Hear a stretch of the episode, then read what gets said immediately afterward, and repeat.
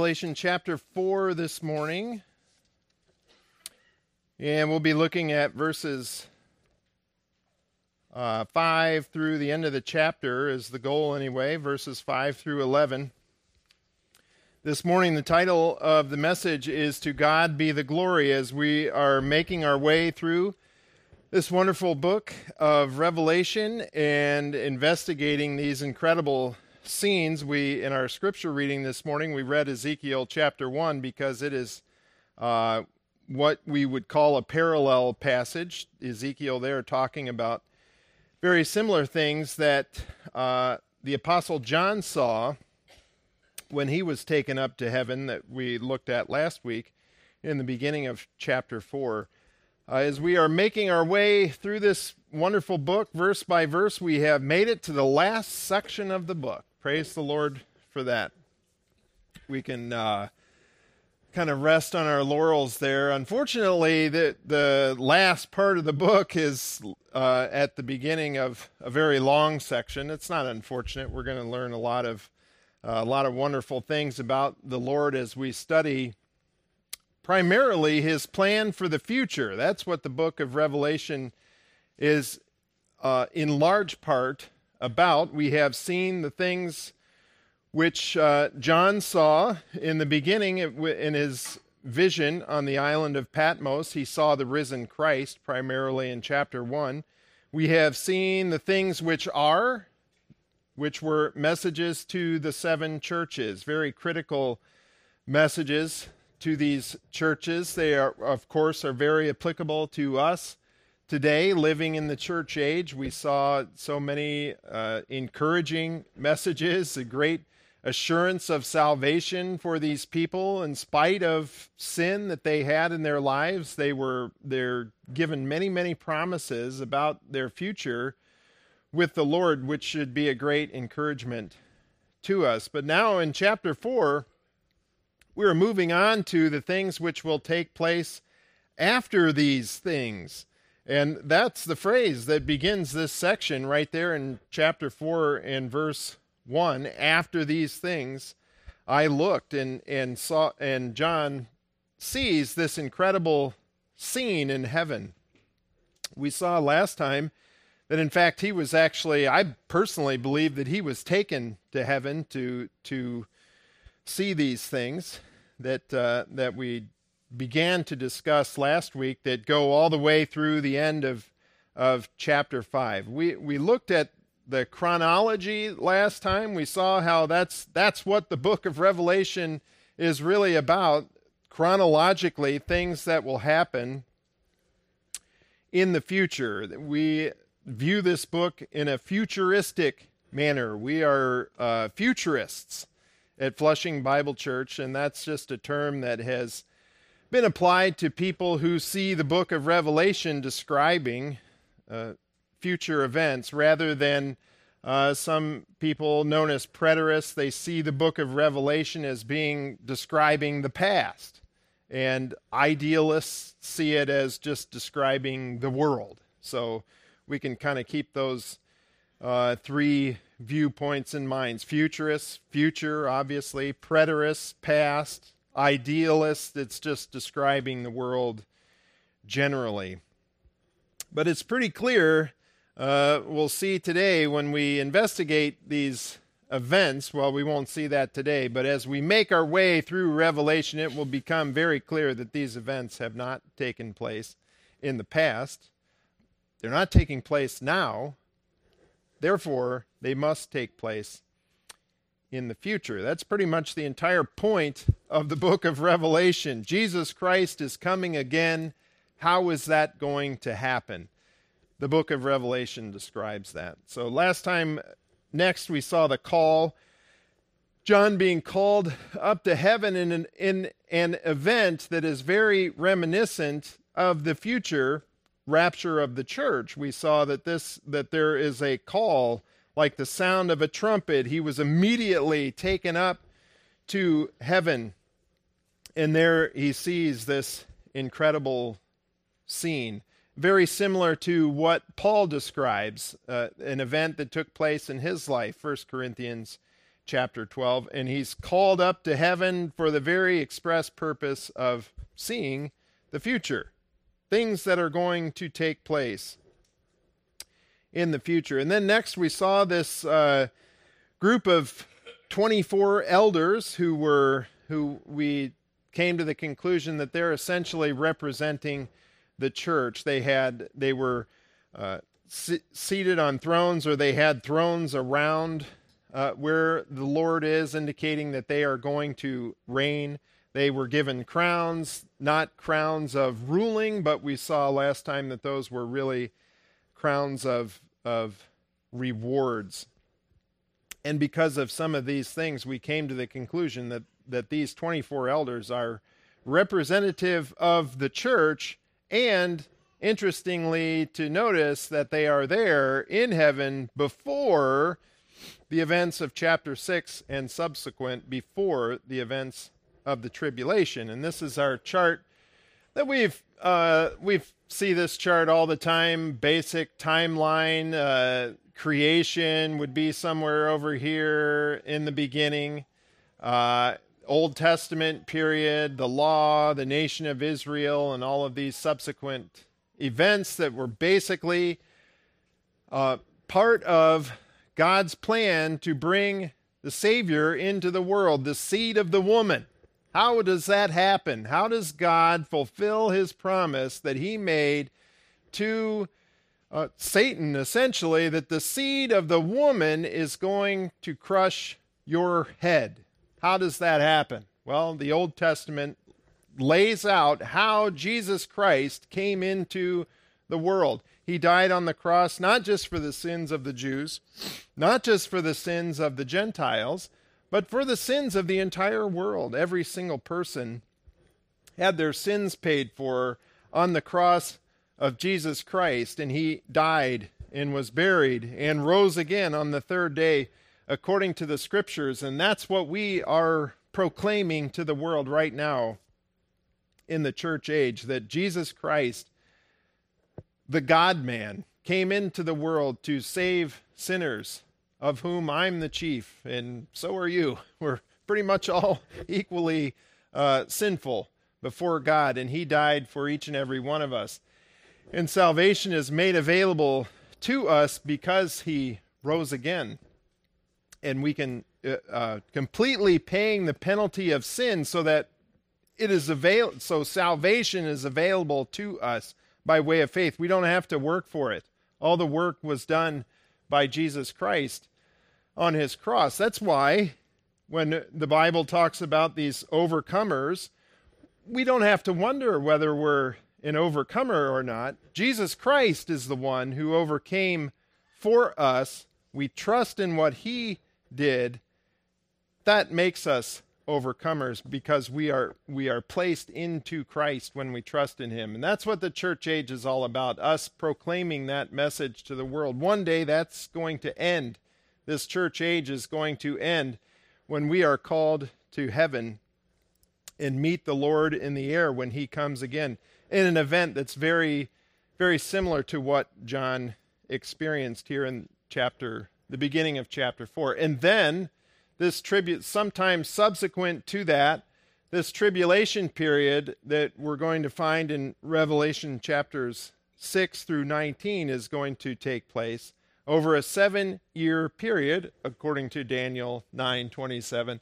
And then the Lord is going to descend bodily to the earth, touch down uh, on the Mount of Olives physically walking on this earth again to rule and to reign over a kingdom of his making, not our making, for 1,000 years. And then the eternal state will begin that's covered in Revelation 21 through 22. So we're going to see a chart. Maybe I need to make make my own chart out of this. I already I have we have one, but it's this doesn't look as good as that. Maybe we'll make one that's better than that uh, in the future. We're going to cover this. By the time we get to Revelation 22, hopefully this when you close your eyes, you'll see this chart. It'll be Im- implanted in your brain because that's uh, that's very important for us to understand where we are in God's timeline to understand what our our purpose is as the church. Really, I mean, if you're, uh, I, if you're in any kind of uh, an operation that has some sort of a plan, you have to know what the end goal is. You've got to know where you are and what you're supposed to be doing to get to the end goal. That's very important for us to understand. If we think we're here, boy, you know, that could, we're in the tribulation, that, well, well, that's not right. We're not in the tribulation. We're back here before the tribulation begins. If we think we're in this period, oh, we've got we've got some issues. If we think we're trying to build this, it's just it's you're not doing the thing that God wants you to do. We're back here in the church age, carrying out those good deeds that He performed, that He created beforehand for us to walk in making disciples, giving people the gospel, and then discipling them, teaching them how to how to uh, walk by faith in the Lord. So today, the title of our message again is "To God Be the Glory." We're going to see these angelic beings praising God. First, we're going to see some uh, separation that God is separate from His creation. Then we're going to see the seraphim uh, another word for angels, and then scenes of worship.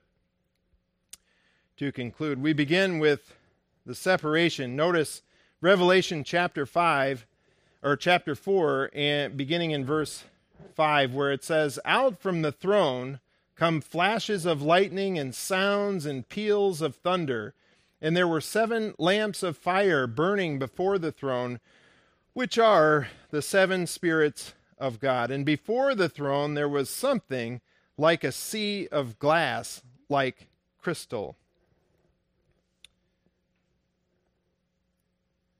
How are we going to interpret all of this information that we're about to dive into? We are very much getting into the section of the book of Revelation where John is going to begin to describe things with figurative language. Uh, if you were listening to the uh, scripture reading this morning in Ezekiel chapter 1, you'd left reading this, and it's clearly Ezekiel is doing his best to describe something that is nearly indescribable. And that and John is experiencing the same thing here. So there is in this description of heaven and essentially uh, spoiler, spoiler alert. What is God's throne? Where God Himself dwells. Of course, this is a scene that is that is unimaginable, and He's doing His very best to describe uh, what He is seeing here. So He uses a lot of figurative language, and our goal as Bible students should be to try to discern what He's trying to communicate to us. And so there is a way that we can do that. And that's what is known as the literal, grammatical, historical method of interpretation. And it's important for us to use that consistently throughout the Bible. Uh, literal. That doesn't mean that everything that we read on the page we just look at in a wood, what's quote unquote a wooden, literal way. That oh, that well, that's that's what it says on the page. We have to pay attention to the language because John has to use uh, figurative language. He uses figures of speech throughout this. We're going to see the the, word like and as a lot in these in these sections. Verse 6 says, "And before the throne there was something like a sea of glass." That doesn't mean that it was a sea of glass. It's something like a sea of glass or similar to a sea of glass. It is something that is that John has never seen before. In fact, very few people have ever seen before.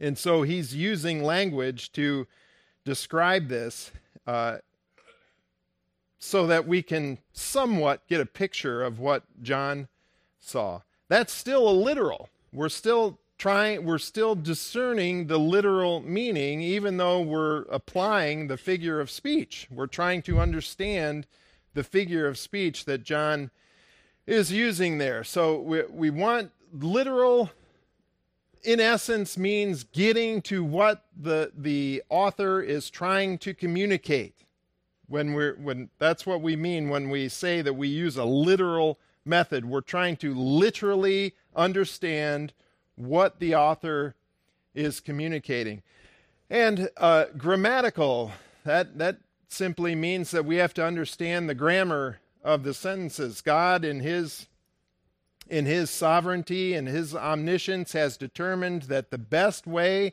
for humans to know the most about him is through written communication. So that's what we have to understand. We have to understand the rules of grammar. Many times that plays a very important role in understanding what the author is trying to communicate. So sometimes we have to get into tenses of verbs and parts of speech and all of these these kinds of wonderful uh, things. And we also have to know the historical background. Did John write this uh, in AD 45 or did he write this in AD 95? That's important because it, it uh, sort of lays the foundation. We saw in our study before we dove into the text of Revelation, we saw that John, in fact, did write this in AD 95, 96, somewhere in that range which means it's not describing what happened in AD 70, which preterist people believe that the book of Revelation is just simply describing the past when God destroyed the the temple in Jerusalem. Uh, and you might say, but Jesus didn't come again and stand on the Mount of Olives. Oh, well, he came in the clouds and you just didn't see him. Okay, that's not using a literal, grammatical, historical interpretation. The book of Revelation and in many other places say Jesus is coming again to this earth. You and you may say, but there wasn't a thousand year kingdom on the earth. And they would retort with, well, it's not it's not really a thousand years. It's not really a, a literal kingdom on the earth, and you would turn your Bible to Revelation 20 and say, but it says a thousand years six times. Well, okay. I'm not really sure how they how they respond to that, other than saying that it. Well, you, you're just being too literal. That again, back to literal grammatical historical interpretation. So that's what we're going to do when we go through these incredible scenes, incredible events that we're going to see. We don't want to conjure up things in our own imagination. We want to do our best to understand what John is and the Holy Spirit is trying to uh, communicate to us in this. And and whenever we can go to other places in Scripture, if the book of Revelation doesn't tell us. We'll get a great example of it interpreting itself, but when it doesn't interpret it, go to other places in Scripture and try to come up with what is being communicated. And one of the things that was communicated here by John is these uh, incredible sounds that are coming from the throne. Out from the throne come flashes of lightning and sounds and peals of thunder this would seem that it is uh, something that's very similar to what Ezekiel saw in Ezekiel chapter 1 and verse 4. He says, And I, as I looked, keep in mind that Ezekiel is on the earth when he's seeing this vision. He specifically says he's in Babylon, uh, physically in Babylon on the earth, and he sees this coming at him. As I looked, behold, a storm wind was coming from the north, a great cloud with fire flashing forth continually, and a bright light around it, and in the midst something like glowing metal in the midst of the fire. John, on the other hand, is in heaven, and he sees or and hears. He sees these flashes of lightning and hears sounds and peals of thunder. Which, if you've ever been outside before a thunderstorm comes, or or maybe even as it's developing right over you, you you have seen something very similar to this. Eh, uh, what John is describing, and so what it what is being communicated is that this is like a warning. There's a storm coming. Judgment is coming, and we know that this is God.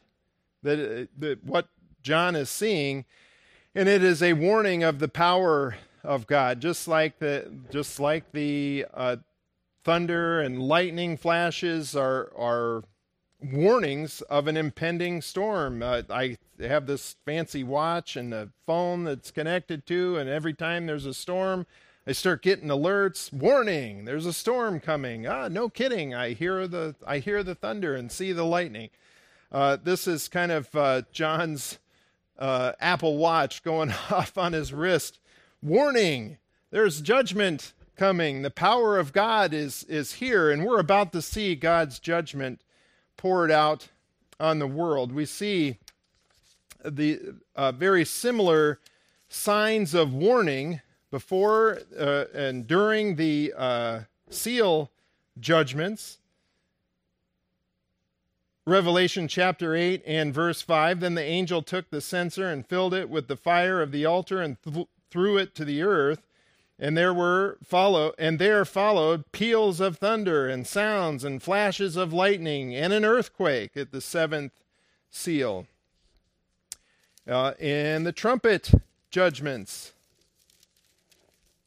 Revelation 11 and verse 19 at the seventh trumpet says uh, and the temple of god which is in heaven was opened, and the ark of the covenant appeared in his temple, and there were flashes of lightning, and sounds, and peals of thunder, and an earthquake, and great hailstorm.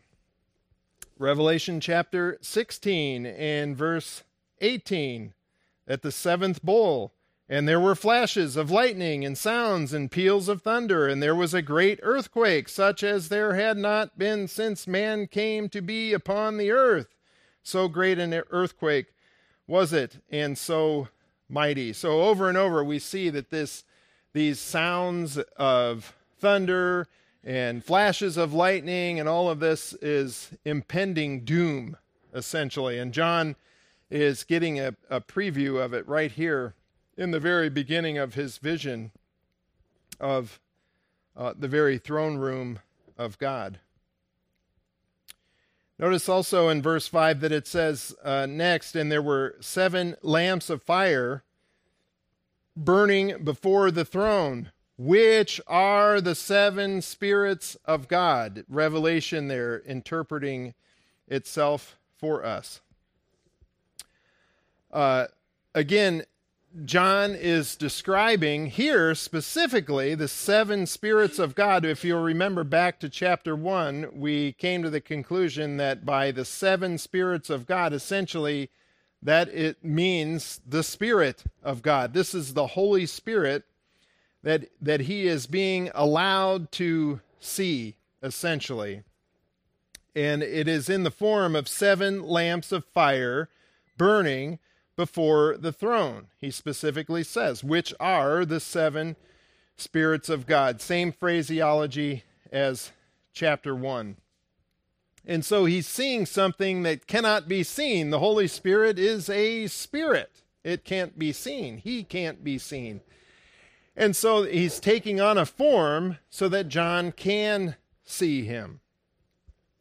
Notice that phrase there, the seven lamps of fire burning. We've, we've uh, seen a, a phrase that, at least in English, was very similar uh, back in chapter 1 with Jesus Christ walking among the seven golden lampstands, if you'll remember. That was another place where the Bible interpreted itself for us, or Revelation interpreted itself for us, in that the seven golden lampstands were the seven churches. Well, here, this term for lamp is a different word, actually, than a lampstand. It's really more of a torch. And if you think back to uh, the American Revolution days and the Boston Tea Party and these kinds of uh, these kinds of events, they didn't carry the the patriots didn't carry golden lampstands with them when they were going to stick it to the king. They carried torches and pitchforks and these kinds of things. Again, torches are a sign of judgment, very similar to the sounds of thunder and the flashes of lightning. And, and again, this is something that is similar to what Ezekiel saw in Ezekiel chapter 1 and verse 4. He saw the storm approaching, and then he says in, the, in Ezekiel 1 4, in the midst, something like glowing metal in the midst of the fire. Isaiah himself, he also saw, had a vision of God in his throne room. Isaiah chapter 6, verses 6 through 7, he too mentions, uh, he mentions burning coals, but mentions this kind of fire that is very uh, representative, or better to be said, that the Holy Spirit is in the form of this fire so that we can see him. If you were here for Sunday school, there are I guess you didn't talk about it. It was one of our questions, actually. One of the trivia questions said something about uh, what form did God take for the people to be able to see him in the day, the Israelites. Well, he was a, a cloud during the day, and he was a pillar of fire at night so that the people could see him. That is a very uh, good picture of the Holy Spirit taking a form so that we can see him. Isaiah sees fire, Ezekiel sees this kind of fire, and so does John, three people who were there to see have this vision of heaven. Isaiah chapter 6 in verse 6 he says then one of the seraphim flew to me with a burning coal in his hand which he had taken from the altar with tongs he touched my mouth with it and said behold this has touched your lips, and your iniquity is taken away, and your sin is forgiven. Now, there wasn't some sort of magical power in that burning coal that touched his lips. This is the ministry of the Holy Spirit. This is something that the Holy Spirit does in our lives as believers. Jesus promised that the Holy Spirit would come into the world before he went to the cross in the upper room, John 16 and verse 8. Jesus promised that when he went returned to heaven, he would send the Holy Spirit and the Holy Spirit would convict the world of sin, righteousness, and judgment. And that's what he did for you. If you are a believer in Jesus Christ, the Holy Spirit carried out his ministry of convicting you of sin, righteousness, and judgment to the point that you trusted in him. And when you trust in him, he regenerates us. According to Titus chapter 3, beginning in verse 4, Paul says to Titus, But when the kindness of God our Savior and his love for mankind appeared, he saved us not on the basis of deeds which we have done in righteousness, but according to his mercy, by the washing of regeneration and renewing by the Holy Spirit, whom he poured out upon us richly through Jesus Christ our Savior. Isaiah there uh, is having a physical representation of the Holy Spirit, forgiving him of his sins there in Isaiah 6 when he is having this vision of the Lord. And, and uh, John is seeing the same kind of thing here with these seven lamps of fire burning before the throne. Uh, same, same Holy Spirit who is forgiving Isaiah is here pictured in these torches, a sign of judgment. Same Spirit, different role being portrayed in both of these, these books. And it's the same Holy Spirit who empowers believers in the church age. Uh, it's the same Holy Spirit who's going to judge unbelievers during the tribulation. Same God, different roles. And then next in verse 6, John sees this uh, sea of glass. Before the throne, there was something like a sea of glass, like crystal. This is an indication that God is separate. If you picture, if you can somehow picture this in your mind, John standing on the edge, this large sea of glass. I just had the opportunity to fly over the sea just yesterday, the Gulf of Mexico, and you look out and wow, that's big. And you look on a on a on a map and the Gulf of Mexico is just kind of small. It's just this little thing right there. Well, when you're there, it's it's pretty massive.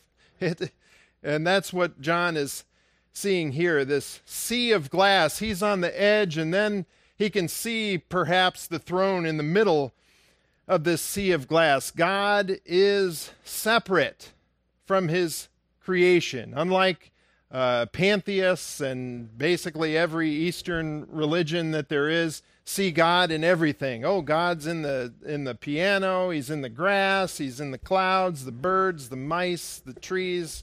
Every, he's just everywhere. Well, he created everything, but he is separate from his creation. He's not in the birds.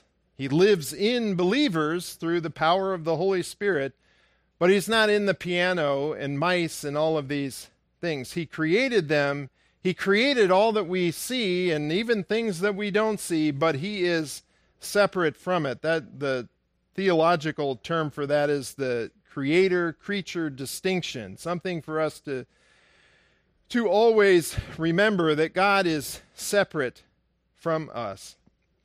And essentially what John is seeing is the Holy of Holies. The, the Holy of Holies that was in the temple in Jerusalem uh, when they had created the temple was one thing. What it's going to be in the future when they create another temple, that, that is just is a mere shadow of what John is seeing here. He is actually seeing the real thing. God in the Holy of Holies, separate from his creation.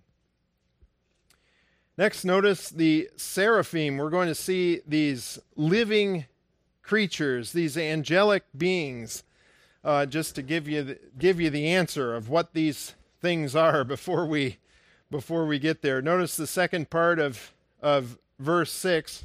He says, "In the center and around the throne, four living creatures, full of eyes in front and behind." The first creature was like a lion, and the second creature like a calf, and the third creature had a face like that of a man, and the fourth creature was a flying eagle. These are four living creatures full of eyes. Seraphim just being a, a word that starts with S. It's a Hebrew, it's a Hebrew word that is uh, a Hebrew word used to describe angels in the Old Testament. Sometimes you will see cherubim uh, or cherubs and seraphim. Uh, two different words that essentially are describing angelic beings. And that's what John is, uh, I believe, seeing here. Now, in the King James Version, it will, instead of four living creatures, it will use the word beasts to describe them. Four living beasts, I think it says.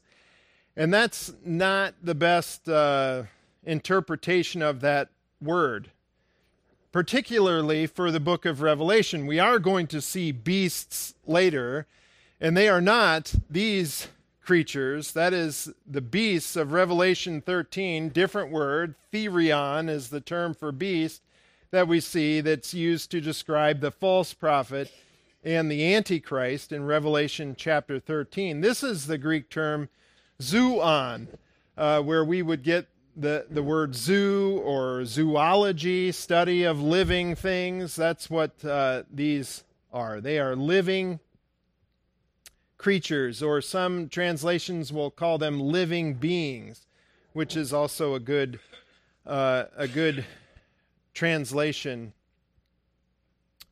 of this term zoon. Uh, now, when we read Ezekiel chapter 1, he too described these beings, but it was a little bit different than what, uh, than what we see John describing here in Revelation chapter 4. Ezekiel also describes a, a, similar scene in Ezekiel chapter 10. Beginning in verse 1, he says, Then I looked, and behold, in the expanse that was over the heads of the cherubim, again, he's seeing this, this uh, vision of God's throne, essentially, something like a sapphire stone in appearance resembling a throne appeared above them. And he spoke to the man clothed in linen and said, Enter between the whirling wheels under the cherubim and fill your hands with coals of fire from between the cherubim and scatter them over the city. And he entered in my sight. Now the cherubim were standing on the right side of the temple when the man entered, and the cloud filled the inner court. Then the glory of the Lord went up from the cherub to the threshold of the temple, and the temple was filled with the cloud, and the court was filled with the brightness of the glory of the Lord. Moreover, the sound of the wings of the cherubim was heard as far as the outer court, like the voice of God Almighty when he speaks. So there are, it's obvious that these angels who are there that John is seeing are created to be in the very presence of God. That's what he's describing there in Ezekiel 10. This is the same idea that John is describing here. It's important to notice that there are differences. That doesn't mean that there are contradictions. Oh, Ezekiel is more uh, is is a better eyewitness account than John, or John's better than Ezekiel. It's important to realize that Ezekiel is seeing this throne on heaven. So he's getting a picture of these these wheels and the its ability to move and this kind of thing. John is literally in heaven seeing god's throne room in heaven. So it's two eyewitnesses of the same thing. However the throne and the area is are is in two different places so there are similarities there are uh, similarities, which I believe are overwhelming, to, to conclude that the same thing is being described here, just in from different perspectives, in different situations, if you will. Notice that they are full of eyes, he says. That's something that Ezekiel describes to these beings that are literally covered in eyes, indicating that they are that they see not everything, but they've got a very good understanding of things that are going on around them. Angels, like everything that is in this world uh, outside of God, are created things. Angels are created things. They're not gods, even though they can see, ha- have these eyes all around them to see things. They don't see everything. They're not omniscient. They're not omnipotent or all powerful like God is, although we're going to see that they do have a lot of power. But the, what they see, how they see, the power that they exert, it all comes from God. They are created for Him, by Him, and for Him. And His creation reflects His glory. And so uh, he has made these angels, given them the ability to carry out his bidding perfectly. They are o- o- intelligent beings serving God. Uh, Ezekiel 10:12 Ezekiel describes these same four living beings as having their whole body, their backs, their hands, their wings, and the wheels were full of eyes all around, the wheels belonging to all four of them. Uh, John just simply describes them as being full of eyes in front and behind created for God's purpose just like uh, Genesis 3:24 the angel that guards the way to the tree of life created specifically for the purpose of carrying out God's mission John describes the four living creatures as uh, each one of them having its own face. Ezekiel, the way that he saw it, there were four beings. They each had the four faces. So, uh, just again, a, a different perspective, but seeing the same thing.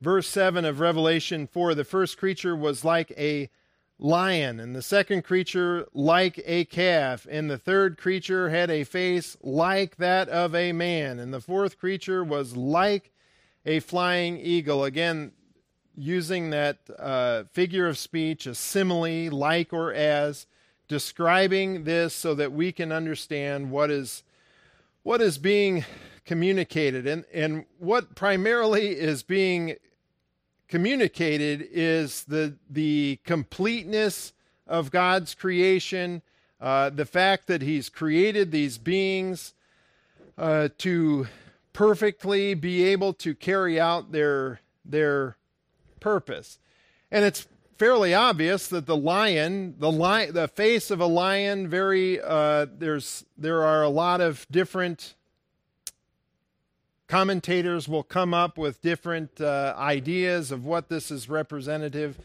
of, but uh, I think that the fact that the lion is kind of the, the known as the king of the jungle, the the most powerful, uh, most threatening, if you will, animal that that lives in the wild, kind of representative of God. Also, he he is the king, the king of his creation. A, a calf might be better to see it as an ox. That's the way that the Septuagint, the Greek translation of the Old Testament, every time we see this same word for calf that we have here in, in Revelation, it's actually translated as ox. An ox is simply a uh, castrated male calf that's allowed to grow. And and they are used and are the strongest domesticated animal. They can do the work for you on your on your farm. Representative of who God is, being omnipotent, and uh, Jesus Christ Himself being a servant for for us. We see the face of a man, man being the uh, at least of the visible creation, the most intelligent of the beings. The, we can use our reason. We can communicate with speech with one another and writing and all of these different uh, forms indicating the intelligence or omniscience of God. And then we also see this uh, one that is like a flying eagle, indicating uh, speed and mobility and these kinds of uh, these kinds of things. All of this to, in order to describe these beings, these created beings, God expressing Himself in His creation. Not that these things are gods that are created, they are angelic beings, but they reflect God and His attributes. He is King, He is omnipotent, He is omniscient. He is omnipresent. He can go wherever he wants. He is wherever he wants to be. He's everywhere, like the eagle has the ability to, to uh, get from place to place very quickly. So his creation very much shows his attributes, and that's what these angels are doing. And and there's a lot of you read the various commentaries on this section of Revelation, and and a lot of them will refer to the Gospels, and uh, it's kind of it's interesting to see the the sort of the themes of the different Gospels and how they uh, portray Jesus Christ. But su- I was surprised at how there isn't a lot of uh, agreement among scholars on which gospel is representative of which of these four beings. Uh, I had always read, you know, Ma- oh, Matthew is describing Jesus as the king. That's the lion, of course. Uh, Mark is describing Jesus as a servant. That's the calf or the ox. Luke, if you remember our study of Luke, he was the son of man. Uh, Luke very much emphasized God's, uh, Jesus's humanity. And John uh, describing him as the Son of God, this one who is uh, sometimes likened to the eagle, but commentators don't agree. Modern scholarship seems to go with what I've just described to you.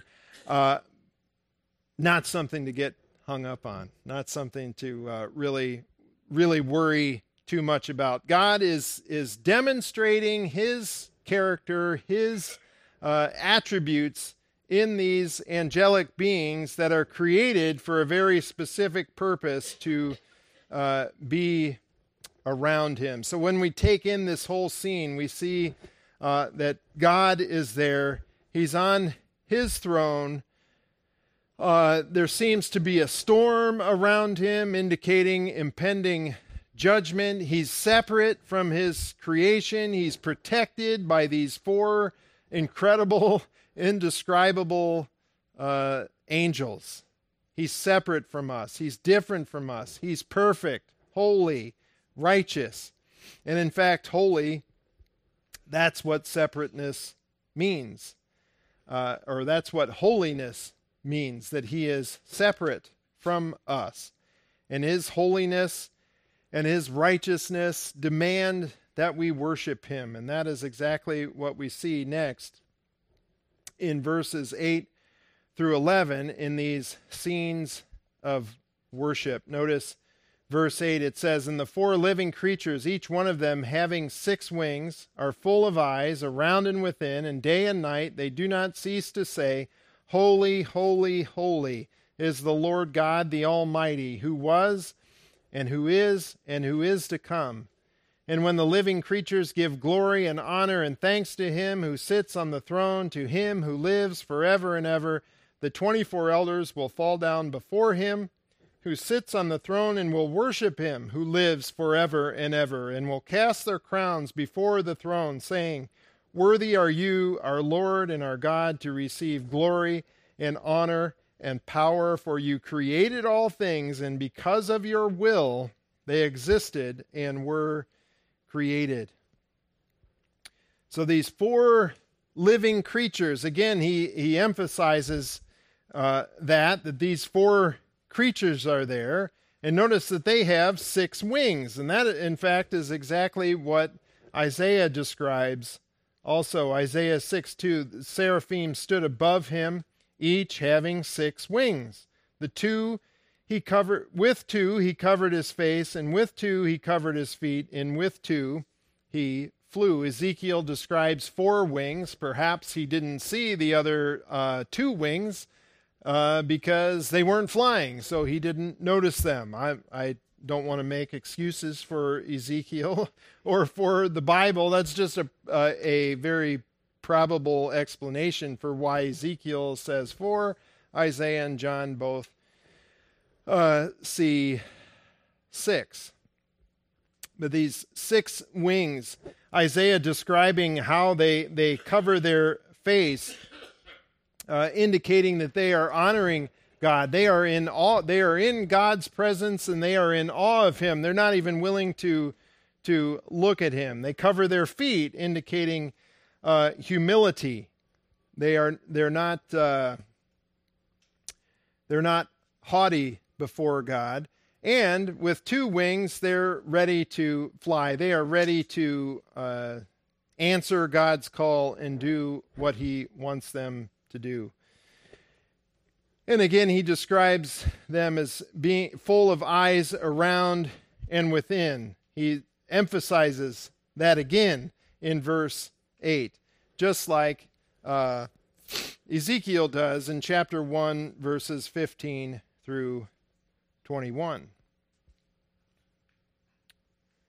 Notice the angels' response to God. Their response is one of worship. It says that day and night they do not cease to say, Holy, holy, holy is the Lord God, the Almighty, who was and who is and who is to come. They are recognizing, worship is just simply recognizing God for who he is. Uh, John chapter 4, Jesus had a meeting with uh, commonly known as the woman at the well. And he said this to her in John chapter 4, verse 21. Jesus said to her, Woman, believe me, an hour is coming when neither in this mountain, uh, as the, where the Samaritans worship the Lord, nor in Jerusalem, where the Jews worship the Lord, will you worship the Father. Verse 22 You worship what you do not know. We worship what we know, for salvation is from the Jews. But an hour is coming, and now is, when the true worshippers will worship the Father in spirit and truth.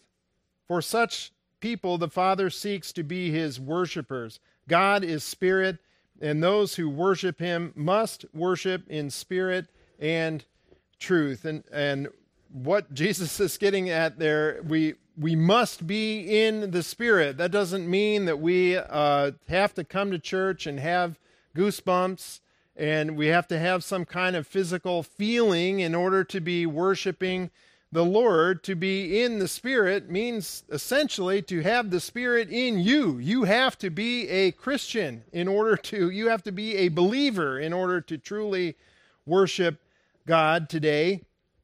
And you, uh, and any day, you have to be a believer, but specifically today, a believer in Jesus Christ, and you must worship Him in truth which is contained in his word. John 17, 17, God's word is truth. So we have to be believers. We have to be in fellowship with the Holy Spirit through confessing our, our sins to him. First step, believing in him, of course. And then we can come before him and worship him, recognizing who, uh, who he is in his in his essence, recognizing who he is compared to us. That's what worship really is all about. And that's what these angels are doing a good a good testament to us about what worship ought to be. They do not cease to say, Holy, holy, holy is the Lord God, the Almighty, who was and who is and who is to come. They are giving glory and honor and thanks to him. Again, recognizing him for who he is uh, in one of the great doxologies of the Bible or statements of praise. Paul says in 1 Timothy 1:17, "Now to the King, eternal, immortal, invisible, the only God, be honor and glory forever and ever. Amen." recognizing God for who he is. This is not, this is the exact opposite, in fact, of what the people described in Romans chapter 1 are like. Romans 1 and verse 20, after describing their uh, immoral, ungodly sin, he says, Romans 1 20, for since the creation, of the world, his invisible attributes, his eternal power and divine nature have been clearly seen, being understood through what was, has been made, so that they are without excuse.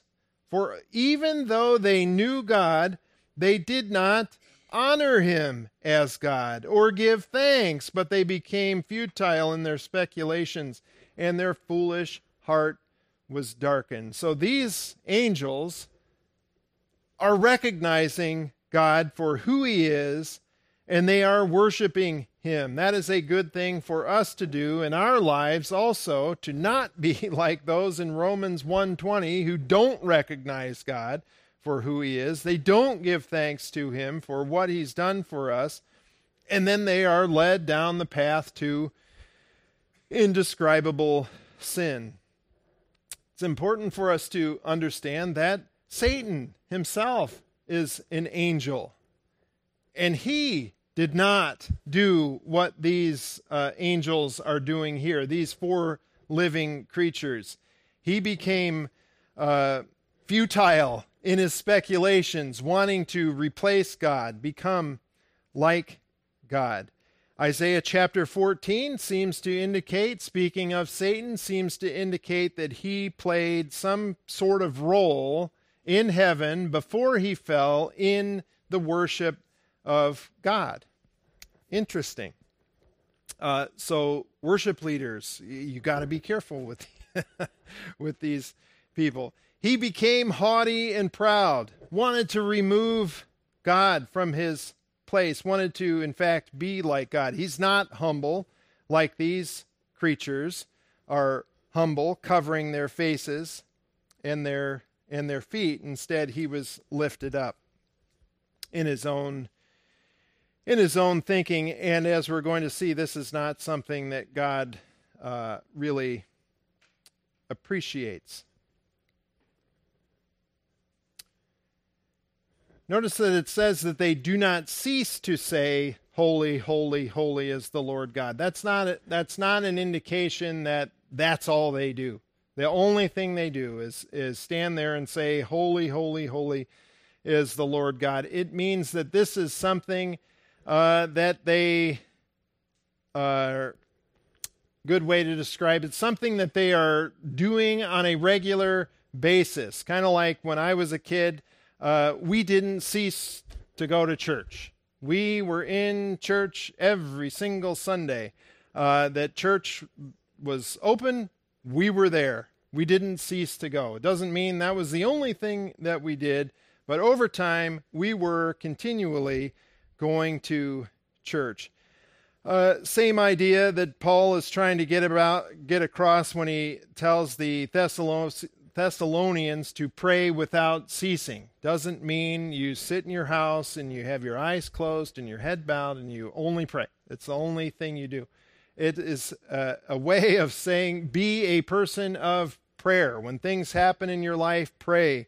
Uh, when you uh, need to go before the Lord, pray. Be a person who prays. That's what these angels are. These angels are angels that worship God.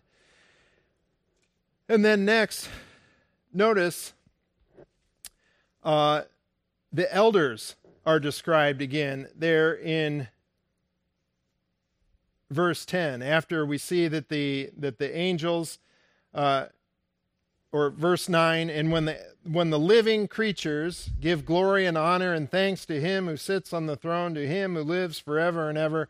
Verse 10 the 24 elders will fall down before him who sits on the throne and will worship him who lives forever and ever and will cast their crowns before the throne saying worthy are you our lord and our god to receive glory and honor and power, for you created all things, and because of your will they existed and were created. Again, these elders uh, are humbling themselves before God. Verse 10 the 24 elders, again representative of the church, will fall down before him who sits on the throne. They are humbling themselves before God. Now, I I don't know how much time you spend on uh, YouTube watching the quote unquote popular Bible teachers, but there's a trend uh, among them It's, prob that's probably uh, so 2021. I'm not sure if they're doing it in 2022 so much anymore, but there was a trend among them to kneel down uh, during their sermons and this kind of thing. You know, we've got this wire attached. It wouldn't work too good for us to, to be doing that up here. But but it's all for show. It is a, a I guess I shouldn't judge their hearts, but it certainly seems as if it is it is a show of of humility because they didn't do it before and they're probably not doing it now. So why were you doing it then? It's just a, a trend. That is not what these 24 these 24 elders are not a just a fad or a trend. They are humbling themselves before God because after all pride is something that the Lord hates. Proverbs 6:17. Haughty eyes, a lying tongue, and hands that shed innocent blood are just a few of the things that God hates. Psalm 138 6 For though the Lord is exalted, yet he regards the lowly, but the haughty he knows from afar. Uh, James chapter 4, verses 6 through 10, in a message to believers in the book of James, of course.